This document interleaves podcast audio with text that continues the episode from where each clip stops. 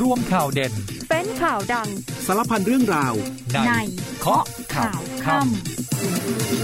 ำสวัสดีค่ะพบกับรายการเคาะข่าวค่ำนะคะวันที่สิบสองพฤศจิกายนนะคะต้อนรับคุณผู้ฟังเข้าสู่รายการเคาะข่าวค่ำนะคะอยู่กับดิฉันนะคะรัชนีวรรณดวงแก้วนะคะทางคลื่นวิทยุในเครือกองทัพบกทั่วประเทศนอกจากท่านผู้ฟังจะฟังทางวิทยุกระจายเสียงแล้วนะคะคุณผู้ฟังก็ยังสามารถเข้ามาพูดคุยทักทายเป็นกำลังใจให้กับทีมงานเคาะข่าวค่ำกันได้นะคะผ่านทางหน้าเพจ Facebook สถานีข่าวสนามเป้าที่มีการไลฟ์สดรายการกันทุกวันสำหรับวันนี้นะคะถือว่าเป็นวันอาทิตย์นะคะแต่ว่านายกรัฐมนตรีของไทยนะคะคุณเศรษฐาทวีสินก็เดินทางไปร่วมประชุมผู้นำเขตเศรษฐกิจเอเปกครั้งที่สามสิบนะคะเดินทางไปเมื่อช่วงเย็นที่ผ่านมาการไปภารกิจในการเดินทางในครั้งนี้นะคะนอกจากจะไปร่วมกับเวทีผู้นำแล้วเป้าหมายอย่างหนึ่งนะคะที่นายกรัฐมนตรีและรัฐบาลชุดนี้มีความตั้งใจคือต้องการที่จะดึงดูดสนับสนุนการค้าของต่างประเทศนะคะให้มาลงทุนในประเทศไทยแล้วก็เบื้องต้นเองนะคะก็เพื่อเป็นการยกระดับการดำเนินชีวิตของคนในประเทศด้วยแต่ก่อนที่นายกรัฐมนตรีเศรษฐาทวีสินนั้นจะเดินทางไปที่สหรัฐอเมริกานะคะก็มีการเรียกนะคะหลายหน่วยงานเข้าพบนะคะทั้งเรื่องของปัญหาสวยทางหลวงสวยสติ๊กเกอร์ปัญหารถบรรทุกน้ำหนักเกินรวมถึงปัญหาหมูเถื่อนนะคะที่กำลังกระจายอยู่ไปในหลายพื้นที่หลายจังหวัดและเรื่องของความปลอดภัยของนักท่องเที่ยวนะคะก่อนที่ท่านนายกนั้นจะเดินทางไปร่วมประชุมเอเปกครั้งที่สามสิบนี้นะคะรายละเอียดเป็นยังไงเดี๋ยวอีกสักครู่หนึ่งมาติดตามลงลึกรายละเอียดกันในขณะเดียวกันนะคะยังมีเรื่องของนโยบายเงินดิจิตอล หนึ่งหมื่น บาทของรัฐบาลนะหลังจากที่นายกรัฐมนตรีออกมาแถลงถึงกรอบแล้วก็ขอบเขตนะคะของการใช้เงินดิจิตอลนี้นะคะก็ถูกวิพากษ์วิจารณ์อย่างหนักทีเดียวจากฝ่ายค้านวันนี้ทางฝากรัฐบาลไม่ว่าจะเป็นรองนายกรัฐมนตรีคุณภูมิธรรมเวชยชัยนะคะและประธานวิปรัฐบาลคุณอดิศรเพียงเกตก็ออกมาตอบโต้ฝ่ายค้านอย่างทันควันเช่นเดียวกันรวมถึงคดีการไล่ล่าเสียแป้งนาโนดนะคะตอนนี้เจ้าหน้าที่ยังคงปฏิบัติการไล่ล่าในพื้นที่รอยต่อของเอ่อเทือกเขาบรรทัดอย่างต่อเนื่องทีเดียวแล้วก็เชื่อว่ายังคงกบดานอยู่ในพื้นที่ป่านี้นะคะในขณะเดียวกันวันนี้รัฐมนตรีว่าการกระทรวงยุติธรรมนะคะที่ดูแลกรมราชทัณฑ์ก็ลงไปในพื้นที่แล้วก็คุณทวีสอดส่องเองนะคะก็บอกว่าเบื้องต้นจะเสริมกำลังเจ้าหน้าที่ของกรมราชทัณฑ์เข้าไปช่วยเหลือกับเจ้าหน้าที่ตำรวจในขณะเดียวกันมีการประกาศค่าหัวสำหรับคนที่สามารถให้เบาะแสเสียแป้งนาโนดถึงหนึ่งล้านบาทแล้วนะคะอีกสักครู่หนึ่งเดี๋ยวเรากลับมาติดตามอัปเดตข่าวในเคาะข่าวค่ำกันค่ะ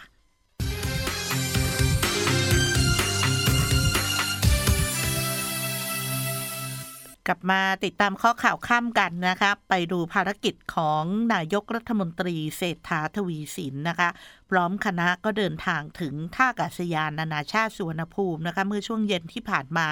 ซึ่งจะเดินทางไปเข้าร่วมประชุมผู้นำเขตเศรษฐกิจเอเปกครั้งที่สามสิบระหว่างวันที่สิบสองพฤศจิกายนจนถึงวันที่สิบเก้าพฤศจิกายนนะคะที่นครซานฟรานซิสโกรัฐแคลิฟอร์เนียของสหรัฐอเมริกาก็จะเดินทางถึงที่สหรัฐอเมริกาประมาณ สิบสี่ นาฬิกานะคะซึ่งช้ากว่ากรุงเทพมหานครหรือว่าประเทศไทยสิบห้าชั่วโมงนะคะก่อนที่นายกรัฐมนตรีจะเดินทางไปที่สหรัฐอเมริกาก็มีการเรียกหลายหน่วยงานที่เกี่ยวข้องนะคะมาหารือร่วมกันเพื่อแก้ไขปัญหาแล้วก็เน้นย้ำนะคะในเรื่องของปัญหาสวยทางหลวงสวยสติ๊กเกอร์ปัญหารถบรรทุกน้ำหนักเกินรวมถึงแก้ปัญหาการลักลอบนำเข้าหมูเถื่อนและมาตรการรักษาความปลอดภัยของนักท่องเที่ยวด้วย นะคะโดยเรื่องของสวยทางหลวงนี้นะฮะนายกรัฐมนตรีได้หารือกับพลตำรวจโทจิรภพภูริเดชผู้บัญชาการตำรวจสอบสวนกลางนะคะร่วมกับปลัดกระทรวงคมนาคมผู้บังคับการตำรวจทางหลวงผู้บัญชาการตำรวจนครบาลอธิบดีกรมทางหลวงอธิบดีกรมการขนส่งทางบกและสมาพันธ์สมาคมรถบรรทุกเรื่องของการตรวจสอบน้ำหนักรถบรรทุกบนโครงข่ายทางหลวงหลักเช่นถนนผลโยธินถนนเพชรเกษมถนนสุขุมวิทพระรามสองถนนสายเอเชียรวมถึงเรื่องของการตรวจสอบสภาพรถนะคะนอกจากนี้นะคะก็เป็นเรื่องที่นายกรัฐมนตรีให้ความห่วงใยเป็นอย่างมากทีเดียวนะคะแล้วก็อยากให้หลายหน่วยงานนั้นร่วมกันนะคะไปดำเนินการแก้ไขปัญหาและหามาตรการนะคะในการป้องกันไม่ให้เกิด เอ่อ เรื่องของเหตุการณ์รถบรรทุกน้ำหนักเกินเพราะมันจะมีผลกระทบที่จะนำไปสู่เป็นวงกว้างด้วยเหมือนกันรวมถึงท้องถนนทีเดียวนะคะนอกจากนี้นายกรัฐมนตรียังเรียกประชุมนะคะหารือเรื่องของปัญหาการลักลอบนำเข้าหมูเถื่อนด้วยโดยมีผู้บัญชาการตำรวจสอบสวนกลางอธิบดีกรมสอบสวนคดีพิเศษ ดี เอส ไอ เข้าร่วมหารือด้วยซึ่งในวงหารือนี้นะคะนายกรัฐมนตรีได้สอบถามถึงความคืบหน้าและการแก้ไขปัญหา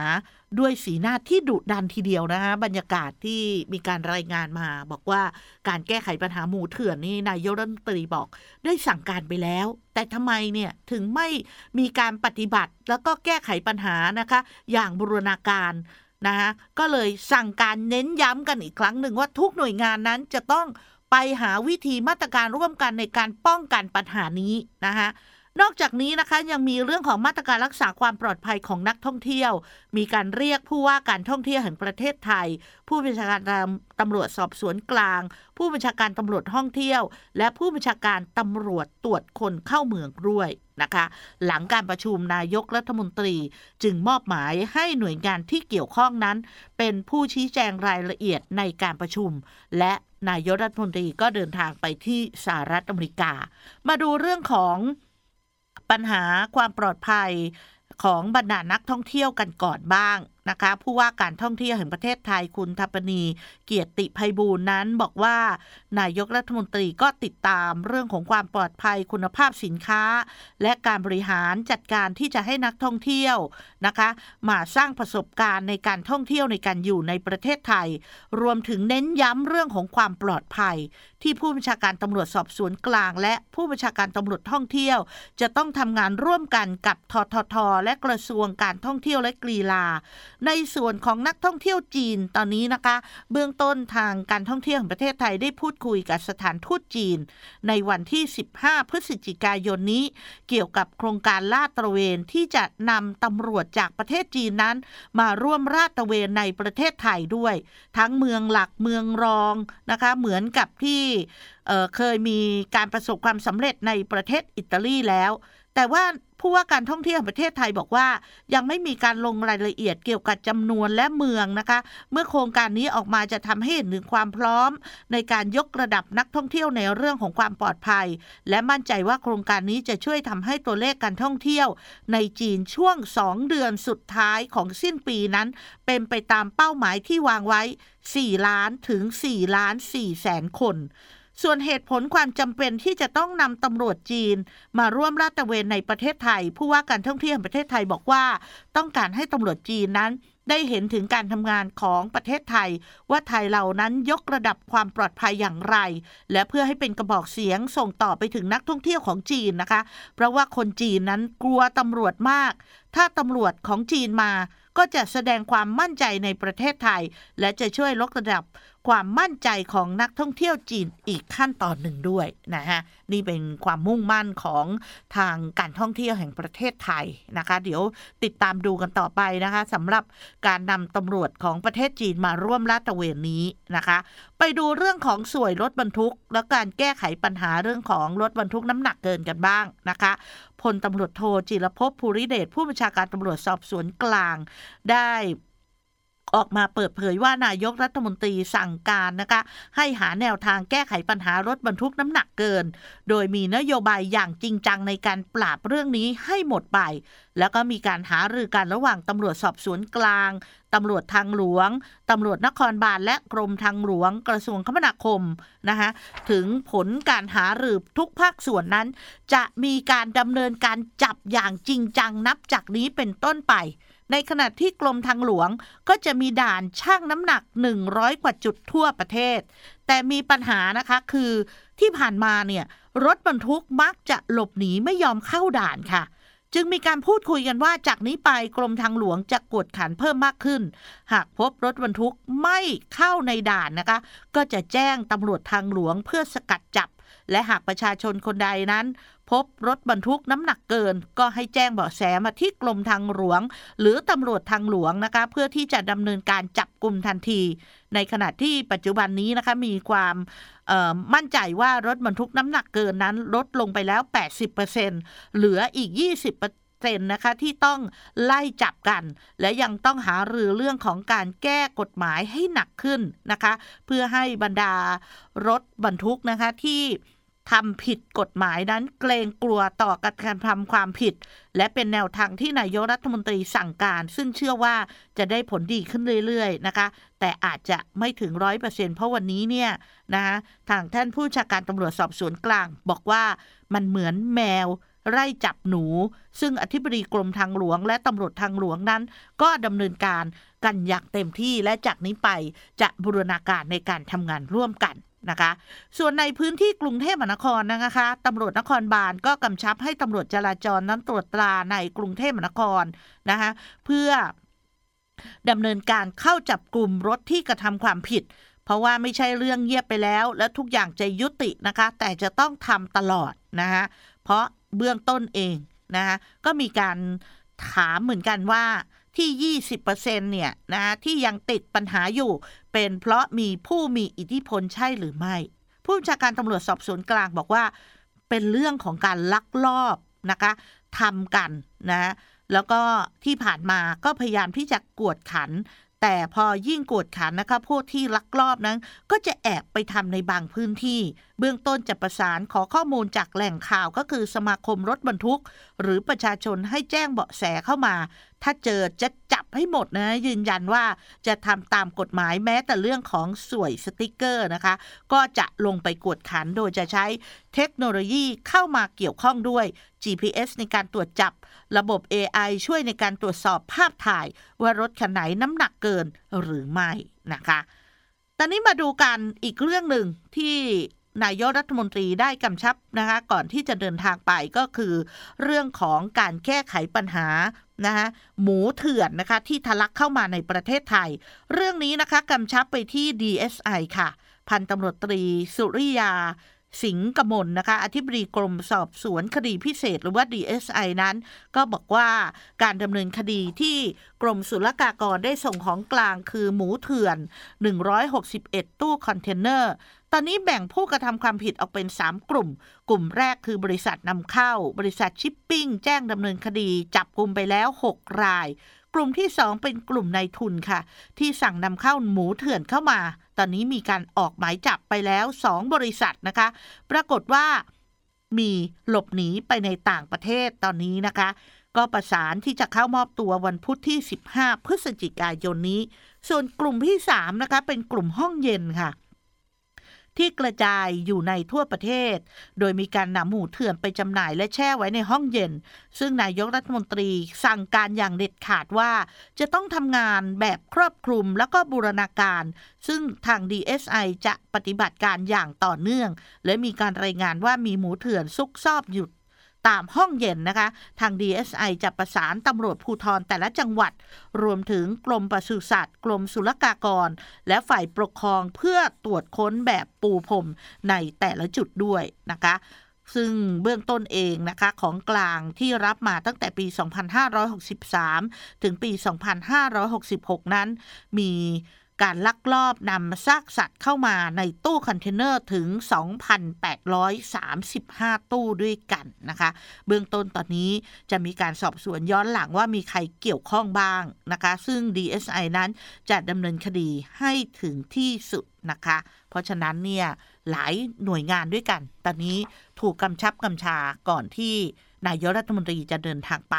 ไปดูภารกิจนะคะของนายกรัฐมนตรีในการประชุมผู้นำเขตเศรษฐกิจเอเปกและการปาฐกถาในการประชุมสุดยอดผู้นำภาคเอกชนของเอเปกหรือว่าเอเปก ซี อี โอ Summit นะคะการหารือระหว่างผู้นำเขตเศรษฐกิจเอเปกกับสภาที่ปรึกษาธุรกิจเอเปกบ้างนะคะโดยนายกรัฐมนตรีจะย้ำถึงความสำคัญของระบบการค้าแบบพหุภาคีเพื่อเชื่อมโยงความยั่งยืนและการครอบคลุมถึงเศรษฐกิจดิจิทัลและนวัตกรรมใหม่โดยการพบปะหารือทวิภาคีกับผู้นำเขตเศรษฐกิจเอเปกนะคะก็จะเป็นการกำชับความสัมพันธ์ระดับทวิภาคีกับผู้นำอื่นๆและจะมีการพบกับภาคเอกชนรายใหญ่ของโลกจากสาขาต่างๆเช่นสาขายานยนต์อิเล็กทรอนิกส์อัจฉริยะดิจิทัลธุรกิจการค้าปลีกการเงินการธนาคารรวมทั้งจะได้ร่วมกิจกรรมคู่ขนานเพื่อกระตุ้นเศรษฐกิจผ่านการลงทุนจากต่างประเทศด้วยนอกจากนี้นะคะนายกรัฐมนตรีจะกล่าวสุนทรพจน์นะคะเพื่อพบกับกับนักศึกษามหาวิทยาลัยสแตนฟอร์ดนะคะและหารือกับตัวแทนชุมชนไทยในนครซานฟรานซิสโกก่อนที่นายกรัฐมนตรีจะเดินทางกลับประเทศไทยในวันอาทิตย์ที่สิบเก้าพฤศจิกายนนี้นะคะมาติดตามเรื่องของเงินดิจิทัลกันบ้างหลังจากที่รัฐบาลประกาศเดินหน้าหลักเกณฑ์ออกมาแล้วนะคะก็เกิดเสียงวิพากษ์วิจารณ์จากฝ่ายค้านถึงโครงการ Digital Wallet หนึ่งหมื่น บาทด้วยกันจนเบื้องต้นเองวันนี้นะคะรองนายกรัฐมนตรีคุณภูมิธรรมเวชยชัยนั้นต้องออกมาตอบโต้ว่าหากวิจารณ์เป็นประโยชน์กับประเทศและประชาชนรัฐบาลก็ยินดีรับฟังซึ่งโครงการนี้มีการปรับเปลี่ยนเพราะหลายส่วนวิพากษ์วิจารณ์เข้ามาแสดงให้เห็นว่ารัฐบาลรับฟังทุกฝ่ายแต่หากฝ่ายค้านจะเสนอแนะวิธีการในโครงการนี้ก็สามารถทำได้เช่นเดียวกันแต่การวิจารณ์แค่ว่ารัฐบาลทำผิดหรือแค่หาทางลงนะคะคุณภูมิธรรมบอกไม่อยากให้มาดิสเครดิตรัฐบาลเพราะรัฐบาลนำโดยพรรคเพื่อไทยก็ตั้งใจทำตามสัญญาซึ่งเป็นหัวใจของโครงการนี้ไม่ใช่การแจกเงินนะคะแต่เพื่อเป็นการกระตุ้นเศรษฐกิจที่มีปัญหามาอย่างยาวนานเช่นเดียวกันส่วนทางประธานวิปรัฐบาลคุณอดิศรเพียงเกตนะคะก็บอกว่าเบื้องต้นเองมั่นใจว่าโครงการดิจิทัลนั้นนะคะเป็นโครงการใหญ่น่าจะผ่านกฎหมายได้โดยจะออกเป็นร่างพระราชบัญญัติพิจารณาสองสภาค่ะถือเป็นการเปิดกว้างนะคะเพื่อพูดคุยกันในสภาจึงขอให้ทุกฝ่ายนั้นเลิกใช้วาทกรรมแล้วไปทำงานหรือไปถกกันในรัฐสภาดีกว่านะคะส่วนฝ่ายค้านนะคะคุณจุลินทร์ลักษณะวิสิทธิ์รักษาการหัวหน้าพรรคประชาธิปัตย์ก็ติงว่ารัฐบาลกำลังกลืนน้ำลายเพราะการกู้เงินมาทำโครงการถือว่าเป็นจุดล่มละลายนะคะ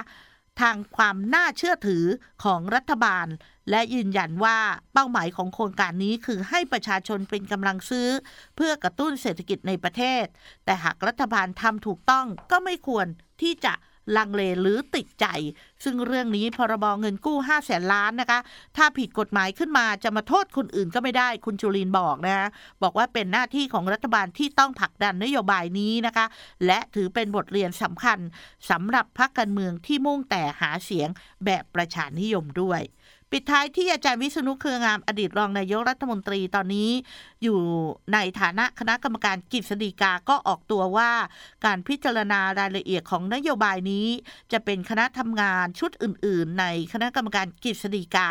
ซึ่งหากจะออกเป็นพรบเงินกู้ก็ทำได้แต่จะผ่านสภาหรือไม่หรืออาจจะมีคนส่งสารรัฐธรรมนูญเพื่อตีความก็ทำได้เหมือนการออกกฎหมายทั่วๆไปและจะเป็นการผิดพรบวินัยการเงินการคลังของรัฐหรือไม่นะคะอาจารย์วิษณุก็เชื่อว่ารัฐบาลคงดูดีแล้วว่าไม่ขัดต่อพรบวินัยการเงินการคลังนะคะแต่อีกฝ่ายบอกว่าขัดนะคะเพราะมีประโยคที่ต้องแปลกันนั่นก็คือฝ่ายค้านนะคะที่ออกมาระบุว่าเรื่องนี้อาจจะเป็นการขัดพรบวินัยการเงินการคลังอาจารย์วิษณุบอกว่า เอ่อ เรื่องนี้เองนะก็ต้อง เข้าไปพิจารณาดูกันนะคะแต่ว่าเบื้องต้นเองก็ต้องไม่ใช้ประโยชน์ในการหาเสียงหรือหาคะแนนนิยมสำหรับนโยบายนะคะชุดนี้ที่จะคลอดออกมาช่วงนี้เดี๋ยวจะพักกันสักครู่นะคะช่วงหน้าเดี๋ยวไปติดตามคดีไล่ล่าเสียแป้งนาโนตกันนะคะ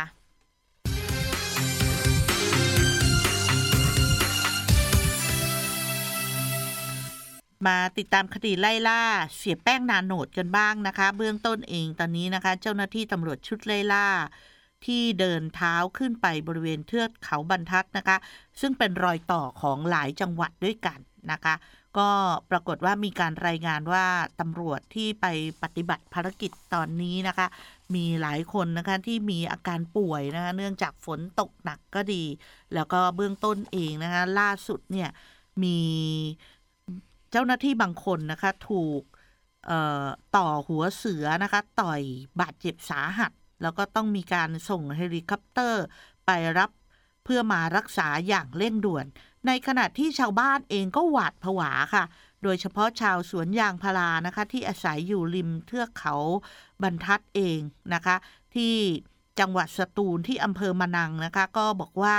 ตอนนี้เนี่ยเกรงถึงเรื่องของความไม่ปลอดภัยนะคะการออกไปกรีดยางเนี่ยชาวบ้านเองเนี่ยนะคะก็